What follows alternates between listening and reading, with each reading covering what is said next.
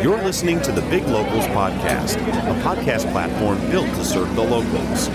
Join us as we follow the innovative, eccentric, and movers and shakers of the Denver community.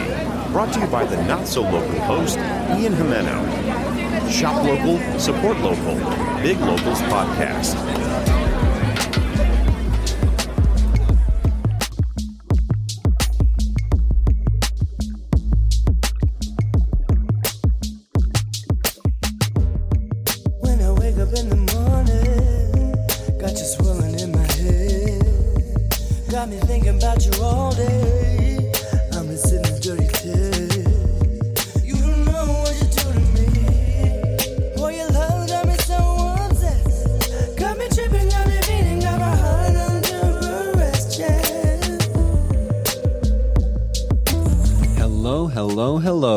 Welcome to the Big Locals Podcast. My name is Ian Jimeno, and I have a very special guest for you all today, featuring the wonderful Katie Green of The Boozy Botanist. When I was first introduced to her by Virgil of Cream Kimchi, she had such a sweet setup going for her line of products, both related and not related to alcohol. In fact, I used her more than maple simple syrup in my Earl Grey tea this morning. And it was so much more than just adding sugar. It added complexity and brought out the bergamot in the Earl Grey tea. Speaking of her products, my eyes couldn't deviate away from the eye-catching packaging, the customized banner, and the overall professional setup at the night market adjacent to Fort Green, not named after Katie, of course. I was even more impressed when I found out that she only started the Boozy Botanist in August. You know, Katie burned the ships when she landed on the metaphorical entrepreneur island, and Katie has been crushing the game ever since. And I'm really excited to introduce you all to the Boozy Botanist herself, Katie Green. Now, if you really like this podcast, be sure to leave a like, follow, subscribe, review, 5 stars, or whatever for the podcast. I want the world to hear about the up-and-coming Denver entrepreneurs and artists of this day and age. And a couple shout outs here. The Boozy Botanist wouldn't have been able to get this far without her own support foundation. And every person and organization she mentions in the show is in the show notes for your benefit. The featured artist in this episode is Machu Linnea, an artist producing music best described as future electronic dance art. The soundscapes, the rhythmic drums, and the featured local vocalists all come together to provide such a harmonious blend of music. The song in particular is called Got Me. I first heard Machu Linnea on the Indie 102.3 featured artists for the month of December. Keep crushing it, Indie 102.3. I am so glad I'm getting these incredible artists on my radar, and I'm even more glad I can provide another platform to get their music out into the world. Check out Machu Linnea's newest album called Hexotica on Spotify, iTunes, or anywhere else you like to listen to music these days. Heck, buy Hexotica on Bandcamp. It's probably the best money you could spend, under $10, and you get to support your local artist. One more huge shout out to Pablo Villalpando out in the San Jose, California area for working on the Big Locals website. Pablo himself has a local mindset, helping out the smaller businesses and side hustles, such as this podcast, with a bartering system. I agreed to trade some of my home-brewed beer for his services on the website. Check out his own website and become part of his own bartering system. Or if you need an SEO expert, search engine optimization expert for your website, look for PabloVillalpando.com. I'll put his website in the show notes, so check that out. Now, without further ado, let's jump into the conversation with Katie Green, the Boozy Botanist.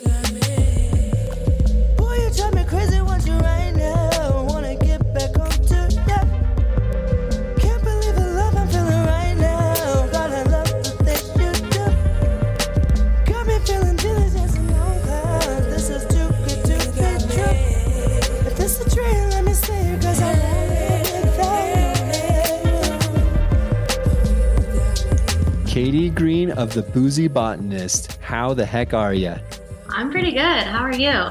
I'm doing fantastic. I am super excited to hear about your story. I've only met you maybe like twice before even today, and you are just at it. You know, you burned the ships as soon as you landed on the island of Boozy Botanist. I'm just really excited to hear your story and your cocktails and your garnishes.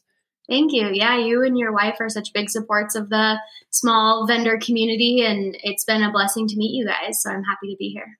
Awesome. Well, I have a special treat for the audience members. What we're actually going to be doing is doing this little sort of ASMR sort of thing. Katie, is going to show me how to properly implement her several ingredients of the Boozy Botanist, including the 1-for-1 more than maple simple syrup, her garnish with oranges, dehydrated oranges, and also the Festivus bitters. I am super excited for this because I didn't feel like I'm much of a bartender, but after this, even just having the ingredients out in front of me, I feel like I'm just a little bit more experienced. You know, it's just like osmosis, just loving this stuff. So tell me what we are about to make, Katie. I've been calling it my festive old fashioned. So we're going to do a few different things here. So with your rocks glass or your highball glass, whatever you want to call it, without ice first. So take your shot glass here. And I have a jigger here that gives me 2 ounces of my pour. So I'm going to take I'm using a Knob Creek rye, something a little bit spicier. I tried out the cocktail last night, to practice strictly for research, to make sure the whiskey was going to be, I chose a whiskey previously that was too smooth. So I went with something a little spicier. So I'm going to take the 2 ounces of rye bourbon and I'm going to pour it straight into my glass. Okay. You're going to take the Festivus bitters here. And this, for those that have yet to try it, it's real heavy on the clove, allspice, cinnamon, orange, ginger. It's sweetened with a little bit of cane sugar. So you're going to take 2 whole droppers of that and put it into your glass on top of the whiskey. Do you mind showing me how much you're putting into there? Absolutely. Let's go down here. So take a full dropper's worth. You'll get about that much. And perfect. 2 of those into your cocktail glass.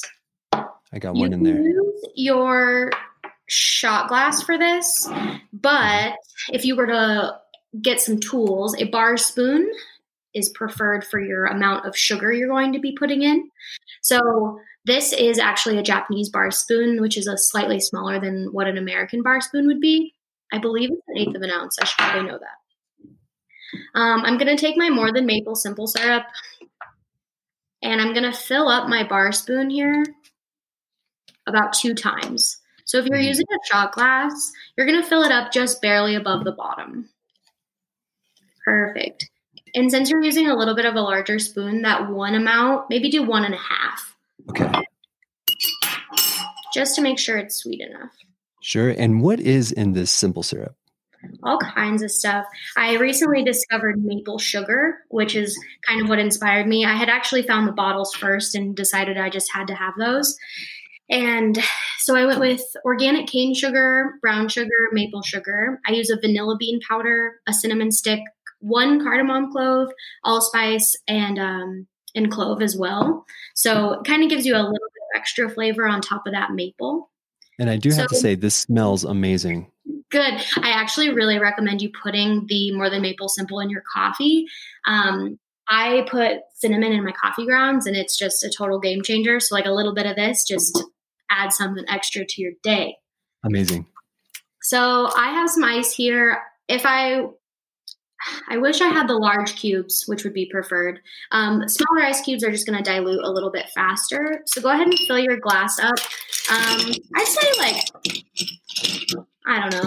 almost to the top. Okay. So now you can take your bar spoon. Yeah, that's probably good. Because it's going to dilute as you stir. So with your bar spoon here, you're going to give yourself a few good stirs. Okay. It's going to coat your glass. It's going to dilute the drink a little. And regular ice is going to melt faster than a larger cube. Mm-hmm. So there you go. There you have your old-fashioned. And I want you to garnish it with a piece of dehydrated orange. Okay. I kind of have the variety pack here, so I'm going to dig here to the bottom. And I'm going to place an orange right on top. And you should be good to go. I'd say cheers, Ian. Cheers. Cheers. Nice and spicy on the nose. Oh, my goodness. I feel like an actual bartender. This tastes amazing. Good. If it needs to be sweeter, that can be added, but I like to start less sweet just in case. I'm sweet enough, so I don't really need it. Wow, this is so good. I mean, as far as this combination, so you said it's a Festivus old fashioned, yeah? Yeah. I'm a big Seinfeld fan.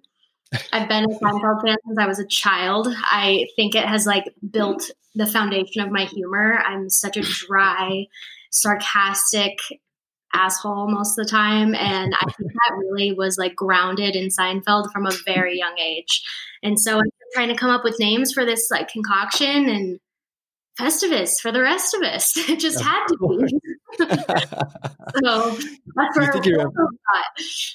Do you think you're ever going to have like garnish Nazi, or maybe like cocktail Nazi or something? It is hard to name things. Like I have just decided to like lean into like just the cheesiest part of myself because, and then, you know, my very humble self, my other simple syrup is sweet as me. So like naturally it's as darling as I am. Like, I don't know. It's hard to like put a label on stuff. And so I've just decided to like run with it. I'm like, well, whatever tacky, funny reference I can come up with, that'll be it. Way to go. Way to own it. And I know a bunch of Seinfeld fans out there that would love this Festivus for the rest of us. I think it's brilliant. I've sold a few bottles just because I've met fellow Seinfeld fans. And I'm like, I want a drink. I'll buy one. And I'm like, perfect. That's wonderful news. Well, awesome. Well, before you were making these amazing cocktails, I'm actually curious with your previous life. I mean, all I know about you, Katie, is you being this shop owner that just owns this whole place. You know, you have your own special corner with nice fairy lights going on and everything with the baskets, and very professional, I have to say. I love that sort of professional aspect to yourself. But before the Boozy Botanist even came to be, like, what were you doing? What did you do in college? Or, I mean, what was your life growing up and leading into the Boozy Botanist? I feel like I've kind of done a lot of things, and I've had like a lot of odd jobs since I've been in Denver, or at least they felt odd at the time. But I have really tried to remember, no matter what, that, you know, something from this experience is teaching me for the next thing. And the Boozy Botanist feels like the perfect like accumulation of my skills. No matter like what weird job it's been, or like no matter what I've been doing, it has absolutely like had its fingers in where I am now. And I think that just points me, just like lets me know every day that I am on the right path, and like the choices I have made have led me to this moment, even the good and the bad choices. And that's reassuring to me. Because as mentioned to you previously, the Boozy Botanist has felt a little bit just like mixing up wild potions in my house. I stay up very late. I'm kind of a vampire person. And to find out that people enjoy my late night crazy creations that I call potions is really reassuring. Yeah, and with you creating these potions, I'm just going to put that in quotes, potions. Yeah, I don't know what else to call it. When you craft these potions, have you had this innate ability about it, or do you feel like you had to grow into it? You know, did you maybe have this side of your brain that was like, you know what? I love this sort of herbal naturalist aspect to creating cocktails, or maybe just having plants more in my life. How do you feel about that? Do you think it's more of a nature or a nurture aspect to it for you? Honestly, both. I just recently started this herbalism path, at least formally. I think I've been raised by many herbalists and, you know, people in my world. I come from a long line of plant people. I don't think it's much coincidence that I am a Green. That is my last name. And we are definitely strong-willed and tend towards the more natural way of life. But I didn't start seeking out like a certificate or any like formal knowledge in herbalism until this year. And so when it came to like creating a product, my partner Dylan and I are big cocktail enthusiasts. He has definitely showed me this cocktail world and has invited me and showed me, and he's really an incredible cocktail craftsman, I have to say. And I have been his apprentice, I feel like, for many years, and wanted to combine this like herbal element. But then also, once you get far enough into both, you realize that they're one of the same. The liquor store alone, is like the biggest plant store. You know, it's everything we drink in the alcoholic world is derived from plants and herbs. And once you like start breaking down those things and understanding what it's in and how it's made, it only helps you complement it better. I know tequila is from agave or like some sort of like aloe plant, right? What about some of the other, liqueurs or the other alcoholic beverages? Can you sort of like maybe pinpoint each one of them? Maybe like whiskey. Sure. I mean, from vodka coming from potatoes or grain alcohol. I mean, I use 190 proof grain alcohol in my bitters, and it is flammable, and it comes in a 5-gallon drum, and it's the coolest thing. I think it's starting to like affect my personality. I feel a little bit like a moonshiner, or like, I don't know, it like gives me this edge that I've really been like enjoying in this last chapter. But beer from hops, I mean, wine from grapes, I mean, those are just the tip of the iceberg. Chartreuse is one that is really, that Dylan has actually kind of been educating me about, and based on how many herbs are actually within it, it's like unknown. There's like 2 people on the planet that know the exact recipe, and they like can't be in the same room together at the same time. What in the chartreuse? Tell me a little bit more about that. I have never heard of this word in my life. I have it over there somewhere. I have a pretty extensive liquor cart. We are needing to evolve it. Again, strictly for research, I swear. But yeah, it's definitely worth, I really want to share the knowledge of these things and also learn more. It's been an interesting path because there's so much to learn, and I know I'm certainly not the most knowledgeable on it, but it's just something I strive for. Same with herbalism. I almost get shy when I talk about it because it's a world of so many things that need to be learned that I have yet to. So although I'm happy for the knowledge I have now, I know there's so much more ahead of me. I think that's the best aspect about you, where you admit that you're not as knowledgeable as so many other people, and you're humble about it.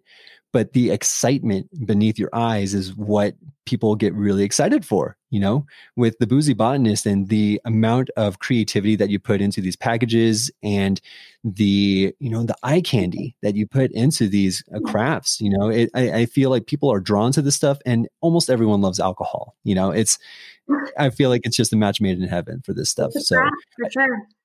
So my mentors have been in such a position of like, despite their status, they have always just come to me with bright eyes, willing to learn from me as I've been willing to learn from them. And I hope to carry that in whatever field I am in as a teacher, because we all are teachers. We all are teachers and students at the same time. Absolutely. In every aspect. Before we continue, I do want to touch on your herbalism certificate a little bit more, because this is the first time that I've ever heard of it.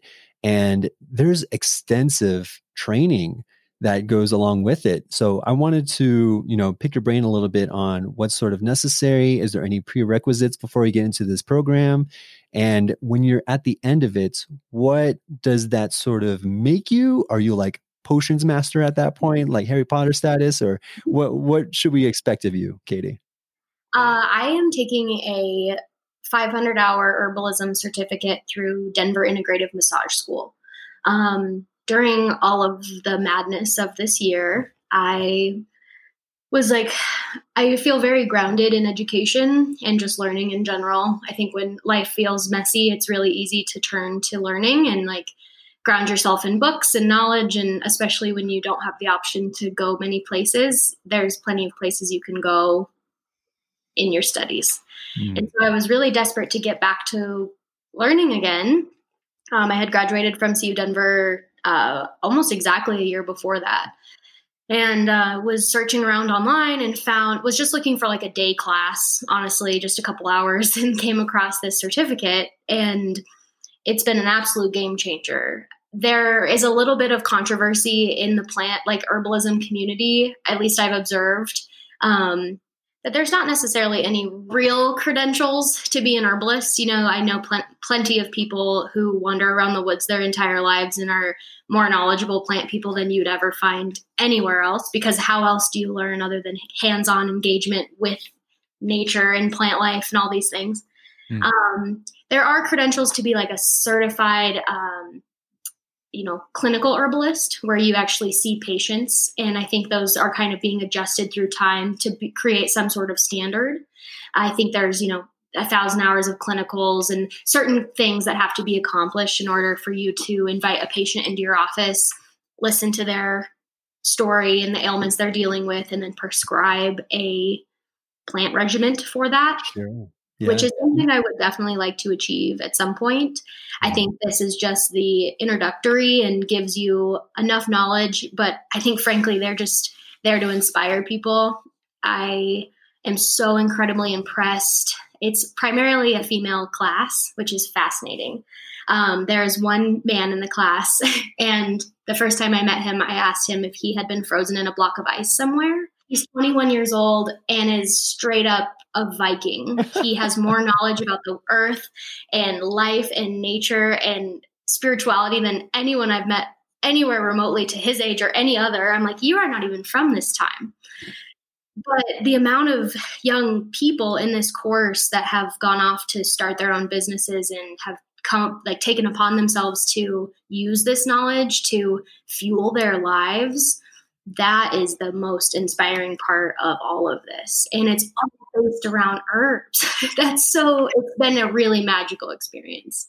That is so cool. And I really do think he was frozen in a block of ice, especially him looking like a Viking. I mean, if he's that close to the North Pole, I feel like there's some sort of missing link. We didn't know each other for long until I had asked them that question. And I will always remember him this way. Awesome. So I'm really excited to see what steps and how you can break that ceiling of, you know, once you get the certificate and learn about the herbalism to its fullest extent, how you can implement this into your cocktails. So it seems like even before you started this class, you started The Boozy Botanist. So what really started your journey down as the one and only Boozy Botanist? And why did you even want to take that jump off the cliff? So before I started The Boozy Botanist, I was working for a restaurant in Denver, and I'd kind of felt like at the time I had reached some sort of level working in industry. I was working at a pretty nice Japanese restaurant in Rhino and very high end. The training was extensive. You know, it was like a status to say that I worked there and all of these things. And come March 16th, 2020, I received a text message from my employer that I was unemployed until further notice. And my partner, who also worked in industry at the time, received a very similar message. And I really will never forget sitting on our patio, you know, drinking coffee. We both had shifts that night to realize that we didn't really have anywhere to go. You know, it was like, whoa, all responsibilities, you know, like we didn't really have any answers yet.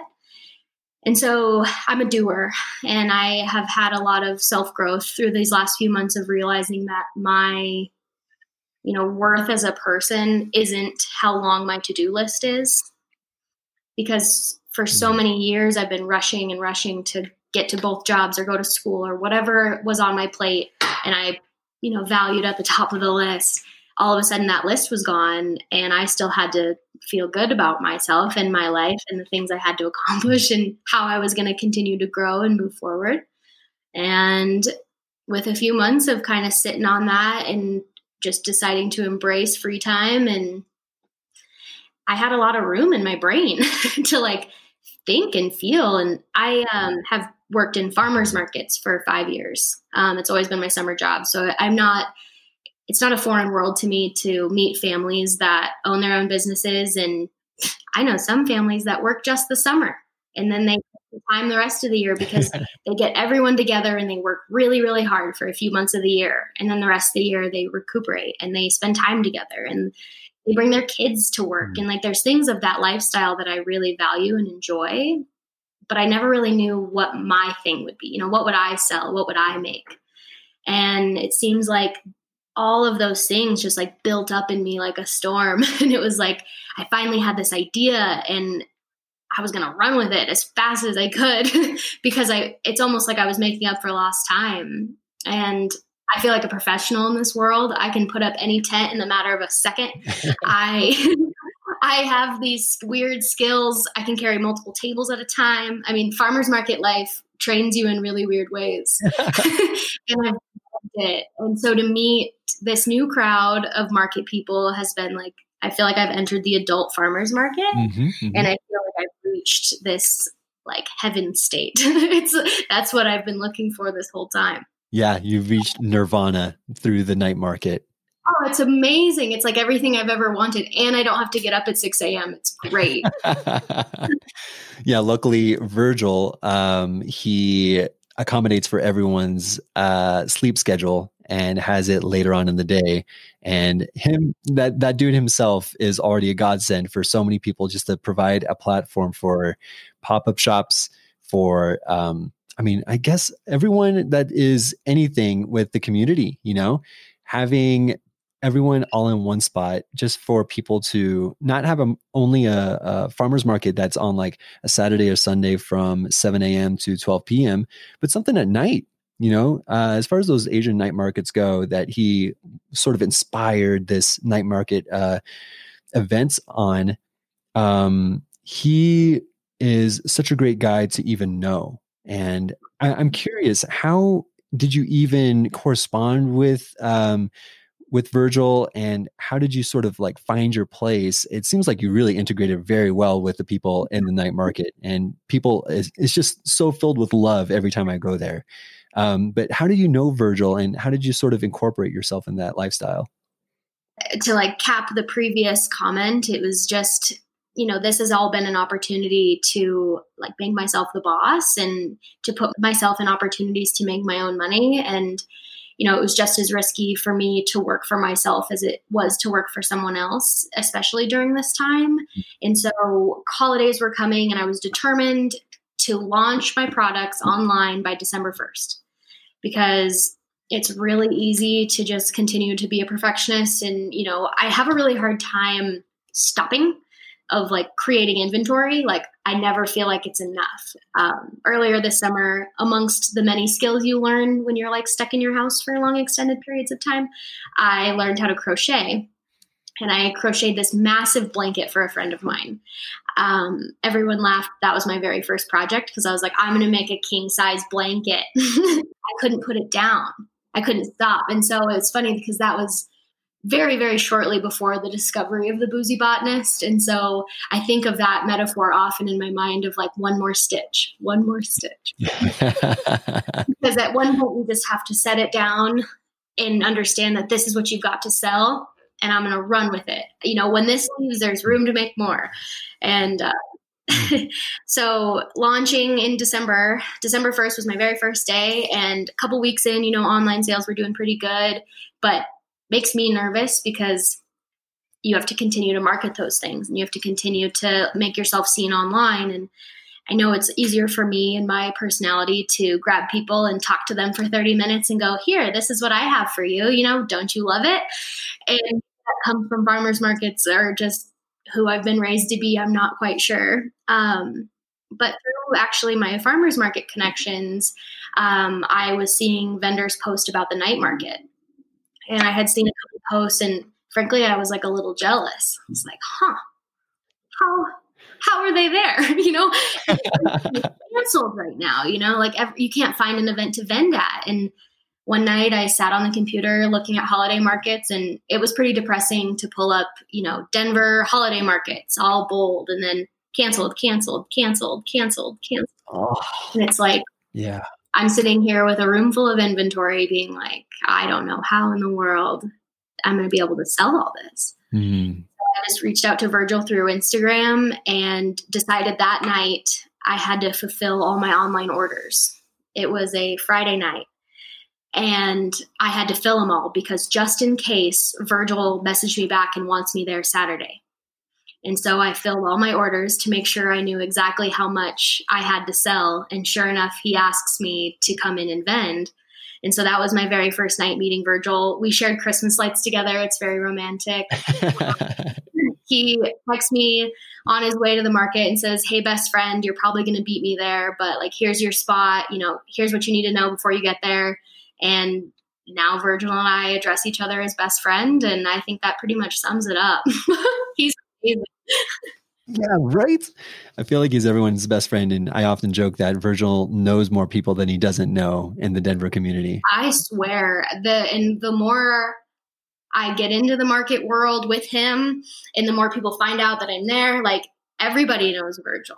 And everybody knows that kimchi. You can't forget it. It's amazing. It's changed our whole world.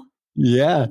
With your pop-up shop and having everything up on December 1st, getting everything ready like that, it seems like you've been at a couple of pop-ups now, even just in the month of December. What's sort of your best product and what's been like a really popular, selling?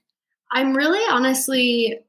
I thought the bitters, like before I put anything on the market, I'm like, okay, the bitters and the garnishes, those are going to be the best sellers because they're the easiest.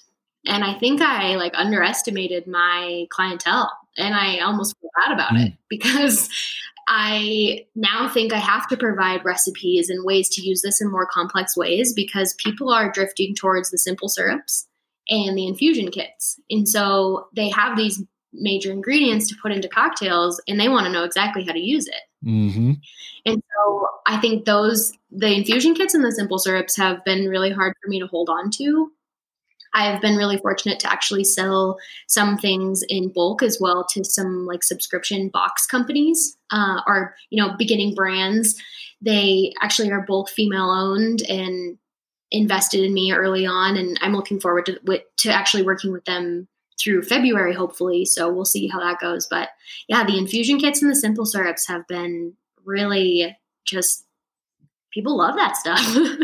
Yeah. I think Kat, she picked up the More Than Maple 1-for-1 simple syrup.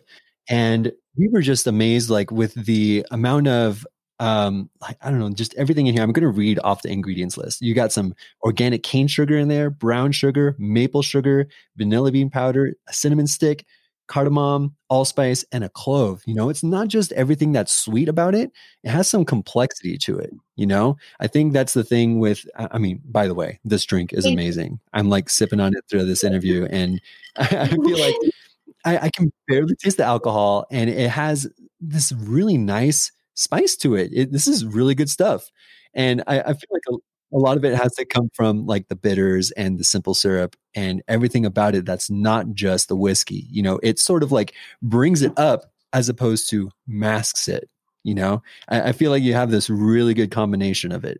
And yeah, for sure. And when it comes down to it, I feel like this combination and your simple syrup is such a beautiful combination. What sort of inspired you to put in not just the sweetness for the simple syrup, but the allspice, the cardamom, the everything else? I think that's the herbalism. I think I'm very passionate about herbs and plants and spices. And I think the most beautiful and satisfying thing in my life is putting things in jars.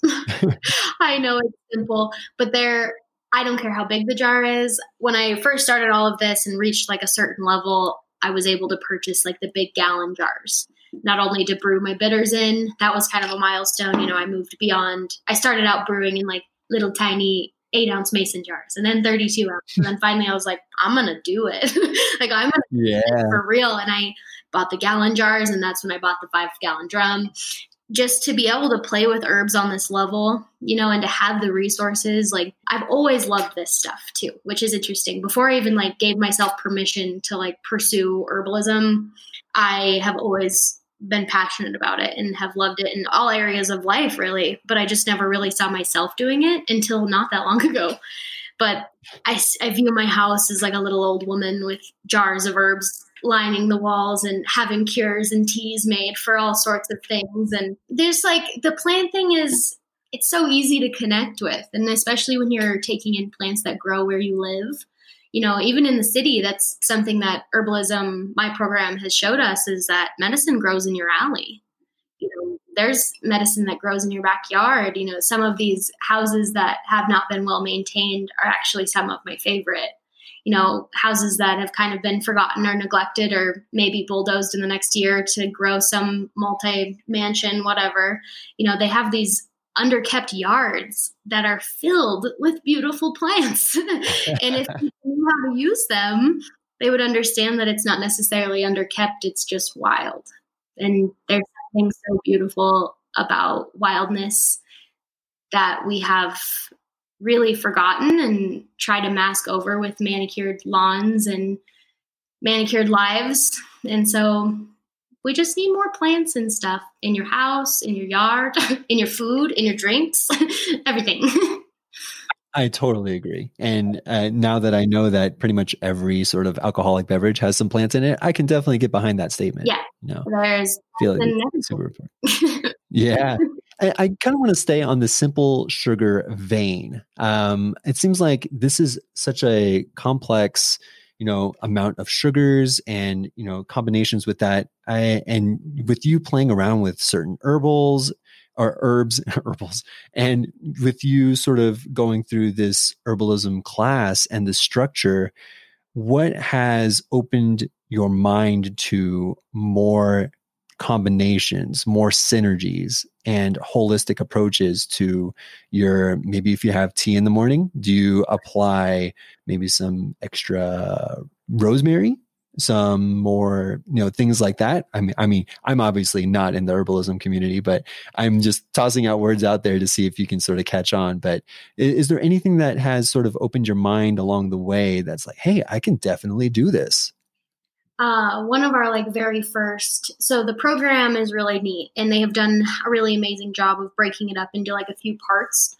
So not only, you know, you have classes online, and I think at one point those things were done in the classroom, but based on the current circumstances, we are learning kind of remotely, but they have allowed us to meet once a month for the last 6 months. And it's like a field trip, and it just awakens every childhood part of me. You know, it's just the fun part of school where you get to make projects and you get to go on field trips. That's what herbalism is.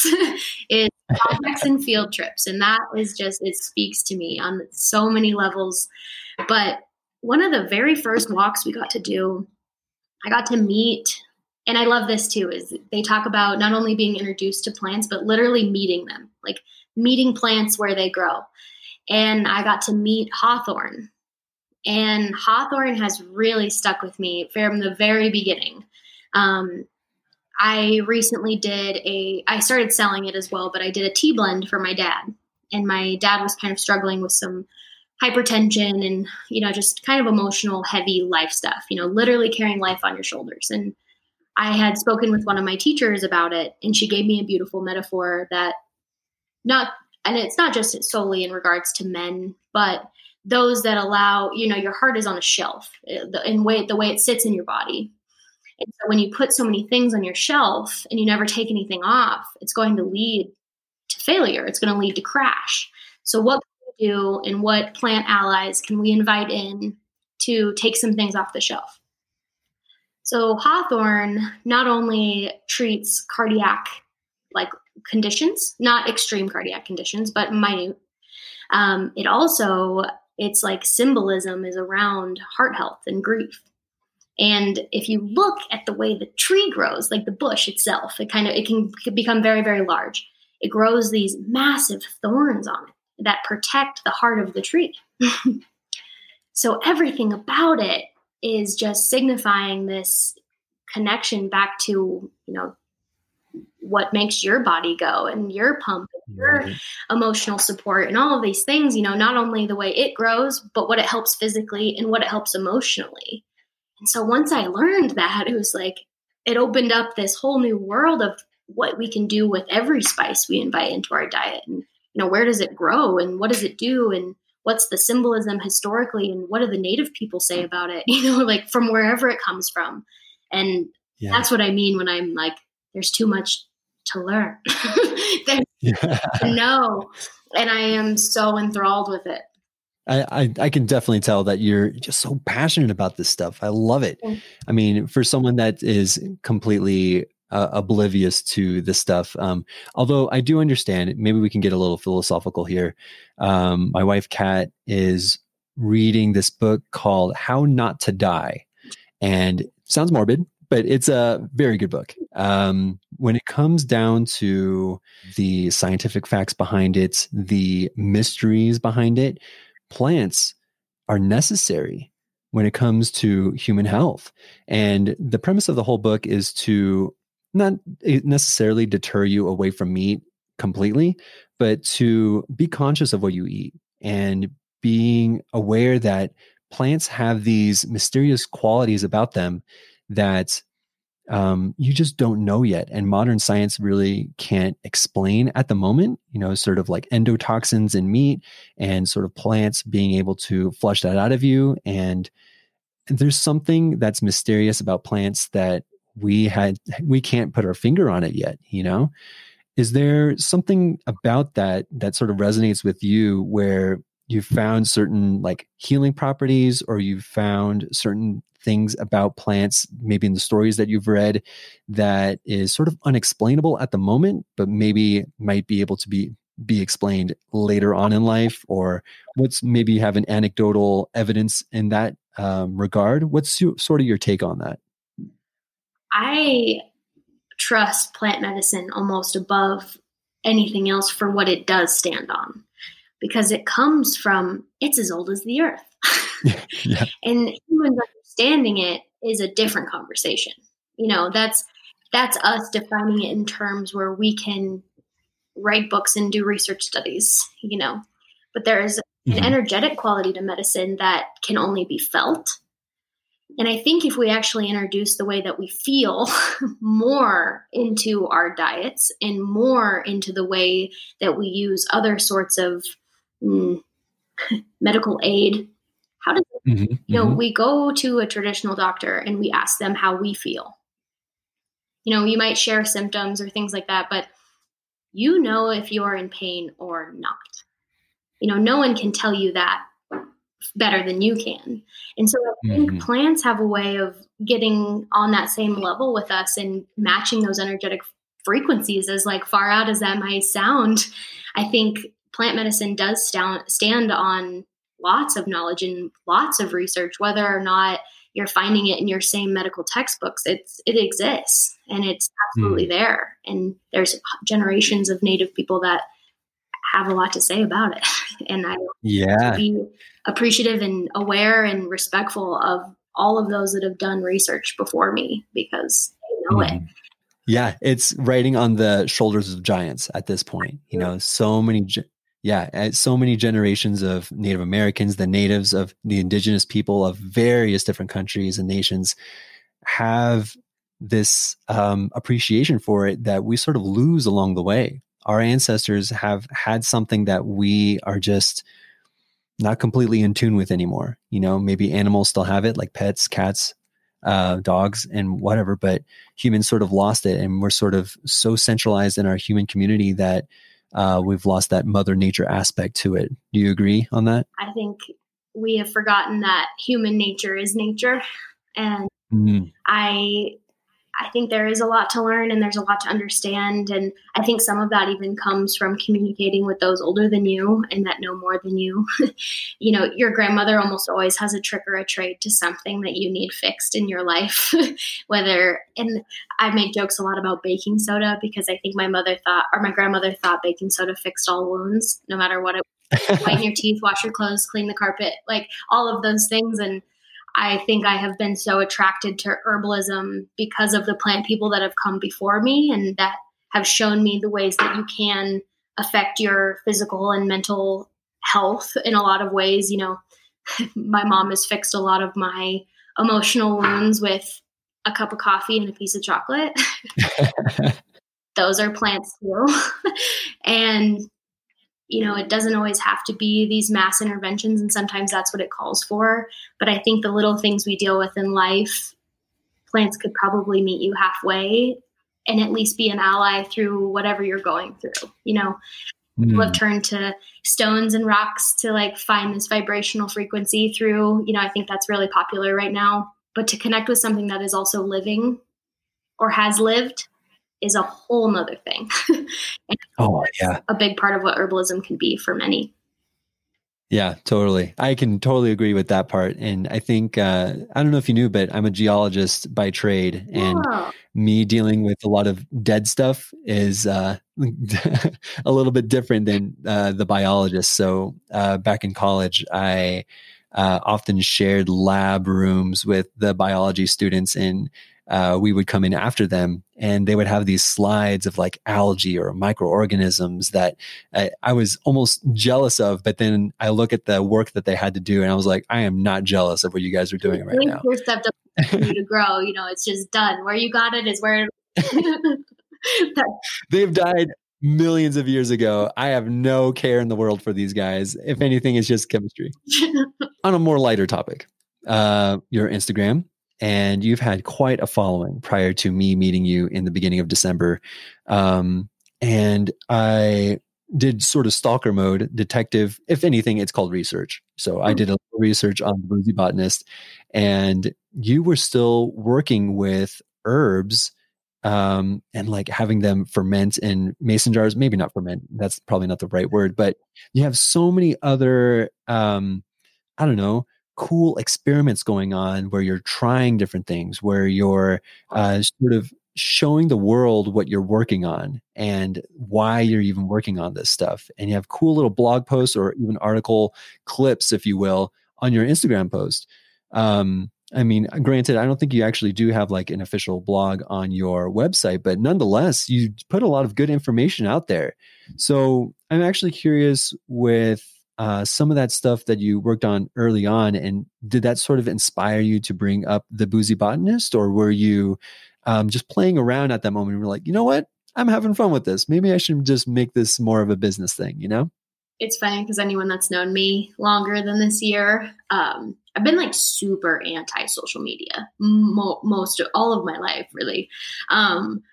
I was never allowed to like have one as a child. I was kind of brought up in the MySpace, Facebook age. And my mom she's not old at all, but she has a tendency to have ideals that are much older than her and much wiser than her. And I think I'm better for it. I was not allowed. She refuses to use her smartphone. That's the only reason that comes out with any sort of attitude. And so I never really did social media, and I kept saying, you know, I didn't want an Instagram, or I didn't want people to know my business till I had a business. And so shortly before The Boozy Botanist started, I had tried to do an art page. I paint and do some other sort of art, and it's just not as frequent. And so it was really hard for me to keep up with. And I think quickly it became a personal account, which just becomes really strange to me. I have a lot of younger siblings, and I just never feel like, I don't know, I almost feel like you need permission from them to like, can I post this of you? Like, you're not even in the world yet. You know, like, you have no idea what any of this is. Like, can I show you to 2,000 faces? Like, that's, I don't know. I felt weird about it. And so I never posted about family, even though that's probably what I would have posted about, and felt like it was reserved for travel, or, you know, but who's traveling right now? And like all these things. And so The Boozy Botanist came about, and I think my energy for this business and what I'm trying to do translates. And I think that's why people like it. I think I am creating, and I'm jazzed about everything I'm doing, and people want to know. And so that's what created the following, is people are interested and want to learn more. You have some great memes on your Instagram story pages as well. I have to commend you on that. From like random people doing cocktails that are like the Grinch drink, and it's like, it has some like cool sodas, and like it just looks like the Grinch in person. And I mean, the stuff you post is amazing. So I just wanted to throw it out there. With like the cocktail herb community on Instagram, like they're so nice. Everybody's so lovely and like wants you to learn, and like people comment and like your stuff and share it. And between like the herb people and the cocktail people, I have met the perfect medium. For sure. So, I mean, speaking of the herbal people as opposed to the cocktail people, I do want to know if you were a little more accommodating towards the people who don't participate in the alcoholic beverages, and do you sell any products that are sort of that vein? I'm trying to increase those products. As kind of mentioned throughout, I feel like those things require a little bit more intimacy with the process, you know. To throw something delicious into a cocktail is one thing, but to provide a tea blend for someone that helps or aids with these certain things, I think takes a little bit more patience and time. The tea blend I currently offer, I blended for my dad, as previously mentioned. And I feel really confident in that one. And I like to tell people too that are interested in purchasing it that it was not only a tea blend created to help with the physical things, but I made it for my dad to help him emotionally too, you know, just like know that I'm there for him, as well as like, here's this thing to warm and comfort you. And I hope you think of me and know that you're loved by your family and all of the things that love in the heart have to deal with. So I think it takes a little more time and patience, but I'm definitely working on it. Yeah. And the blend that you came up with for your dad, it comes from the heart. You know, you wouldn't give it to anyone if your dad didn't approve of it first. So I definitely come into that. Stepmother Amanda and my dad both are just, they like raved about it and I wasn't really expecting it. And so I was like, oh, I'll see what I'm doing, I guess. More trial and error, more practice. For sure. And with the cool plants that are around your room, you sort of have this like nice feng shui about it, you know. There's a lot of, you know, there's something to be said about a house that has very healthy plants. You know, I have a couple, but I mean, I don't want to push it too far. You know, like I said, I'm a geologist and I deal with dead things. So I don't know how to work with living things. So, but I also saw that you have a little lizard as well, like a little mini dinosaur that definitely looks like he has like the vertical eye slits too. It almost looks menacing, but he was pretty chill in your like Instagram video. So who is this little dinosaur of yours? He was my brother's. I'm the oldest of several younger brothers, but one of the brothers got a lizard when I moved to college. And I have made jokes throughout this time that, you know, if we do become reincarnated, I hope to never be reincarnated as a 12-year-old boy's pet because it seems like the worst life ever. So my mother was taking care of him and he was living a fine life, but I have lots of house plants. I'm like, I'm going to bring him to the jungle. Like he's coming to my house. So I abducted the lizard and he now lives here. His name is Cheeto. He's not really a lizard, but I call him a lizard. He's great. He's very sweet. He doesn't do much. It's kind of concerning to have a pet that doesn't give you any sort of signal that he's like thriving or in pain. It's probably like the most intense emotion I have towards this pet is like, is he loving life or is he just like afraid? He just like freezes to the wall. And I can't tell if he's loving life or hating life because he looks the same always. So that's really stressful, but that's it. Our reptiles just such interesting creatures and like, they're definitely not domesticated. I don't know if it's because of their brain processing or if it's like, they just never really grew up with humans and humans just really took no effect to it because, hey, you can't produce milk, eggs, or I can't ride you. You know, I really have no point in keeping you as a pet. Right. So like he doesn't know who feeds him. Like you'd think that like some affection would grow, but like, he's like just as terrified or like whatever this look, you know, the wide-eyed look is, he's like, that's always the same. It never changes. When we first got him, like I really had to kind of just talk myself through it because I mean, I was feeding him strawberries. He was getting fresh crickets, you know, and like the expression never changed. So his life hasn't changed much since then, but I know now that it's not personal, really. Yeah. I think deep down, maybe like a couple more days, maybe a couple more weeks, maybe even years. I think he really appreciates everything that you do. Fresh strawberries and crickets. That sounds amazing. Yeah. I mean, I'm all about the fresh food in this house, you know, and I felt wrong to be giving my lizard this like weird puree stuff. I mean, I still give it to him, but he needs some variety, you know? Like you said, life even happens in an alleyway. So crickets are found in an alleyway. I think that's brilliant. To a little hunter when there's crickets in there. So, you know, it gives him something to do, I guess. Animal instinct for sure. Well, it's been a genuine pleasure, Katie. Sadly, we are almost an hour into it and I want to talk to you even more, but I do want to go on to the no-brainer questions before I have you leave. And these are questions that hopefully people will say, that's a no-brainer, you know, and have a good answer to them. So here is question number one for the no-brainers. If you had some advice for your younger self, what would it be? It's okay to stand up for yourself, even if it's polite. I think it's appropriate. I just think maybe it's the way I was raised or I'm not really sure, but just to be polite and kind and all of those things. And I appreciate all of that, but there's moments in life where it's okay to, you know, tell someone that you don't appreciate that and that you have certain values or ideas that are also worthy and of value. And if I had to tell little Katie that, I'd tell her that it's okay to say that. Mm. And you're not being rude. You can say those things and be heard and be seen and call it a day. You can shake their hand at the end of it and it's fine. That would be the advice I'd give my smaller self.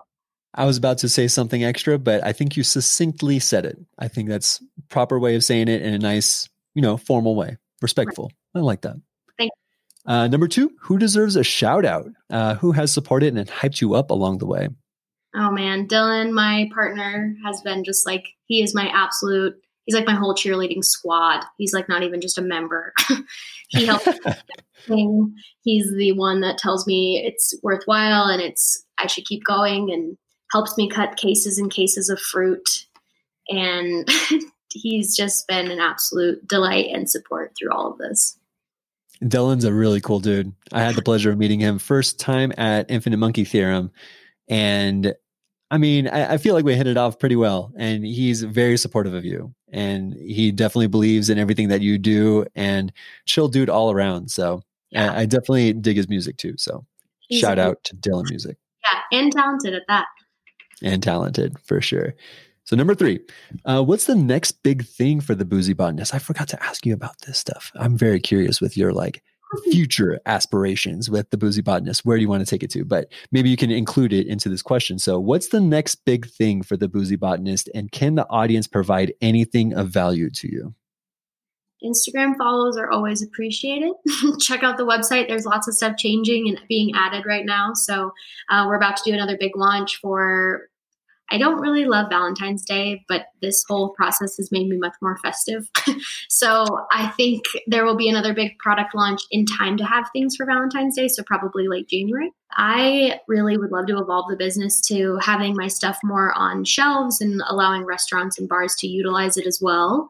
But I'd really love to evolve to being a mobile bar service. That's kind of the big picture. Not only mobile bar, but mobile apothecary at that. So we're working on those things. And I think in the next couple months that might be achievable. So that would be so cool. I'm imagining like a bachelorette party, but with the Boozy Botanist, I also agree with that. Just get hammered. Sophisticatedly hammered, and then go out to the clubs, hang out with your ladies, just chill. I feel like that'd be a super cool aspect. Not opposed to any of what you have said. Awesome, Katie. Well, last question of the no-brainers. What's the best way for people to contact you and get more information about the Boozy Botanist? Instagram, super convenient. You can message me through my website, and that's more email-based. But yeah, messaging through Instagram is just so immediate. It's such an amazing mode of communication. We're able to communicate so directly. So if people have questions or want to know more, they're welcome to reach out to me through that. Excellent, Katie. Thank you so much. This has been a genuine pleasure for me. And I have to say, I was so entranced with this conversation that I didn't even finish my drink yet.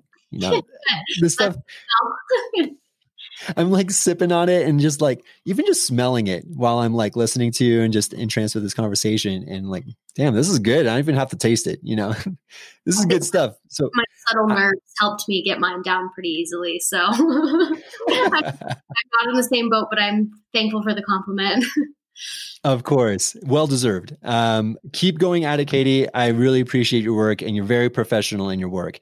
The way you present yourself and everything that you do with the banners, the presentation of it all, I feel like you have a lot going for you. So kudos. And I really appreciate it. I can't wait to see what the Boozy Botanist will turn into a year from now, 2 years from now. I feel like you got something going on. So thank you so much for being on the Big Locals podcast, and I will talk to you later. I appreciate it. Have a wonderful night. Isn't Katie such a great guide in the beginning of this episode? I'm not going to lie. I definitely made a couple more Festivus old fashions after the episode. And luckily, you all can make your own as well by following her instructions and getting the more than maple syrup, the Festivus bitters, and the orange garnish straight from Katie at her pop-ups, or by going online to her website at theboozybotanist.shop. It was an amazing story to hear again, and especially mentally preparing herself for going solo and not relying on other businesses for her livelihood. And I think she said it best herself. It's just as risky working for yourself as it is to work for someone else. And by the looks of it, Katie's pulling out all the stops and is going all in on herself. And I'm hearing rumors that the night market is starting back up on January 15th and January 16th, Friday and Saturday near Fort Green, the first of the year. And start it off right and support your local businesses. Kat and I will be over at the night market on the January 15th day, so come hang out with us. This episode is the last one of season one of the Big Locals podcast. I really enjoyed putting on more of an experiential episode, such as creating a cocktail live on the air with Katie. And I want to continue providing some excellent content for you all. In the meantime, buy gift cards for your favorite restaurants and businesses, follow, like, comment, and share the local scene, and be smart and be healthy during this weird pandemic time. The space between season one, which this is the finale of season one. There's no cliffhanger. It's not like a Netflix special or anything, but it's kind of like a pause, you know, gets you a little bit more excited for season two. Thanks so much for all the love through season one, and here's to many more that come. Cheers, y'all. Shop local, support local, Big Locals podcast. See ya.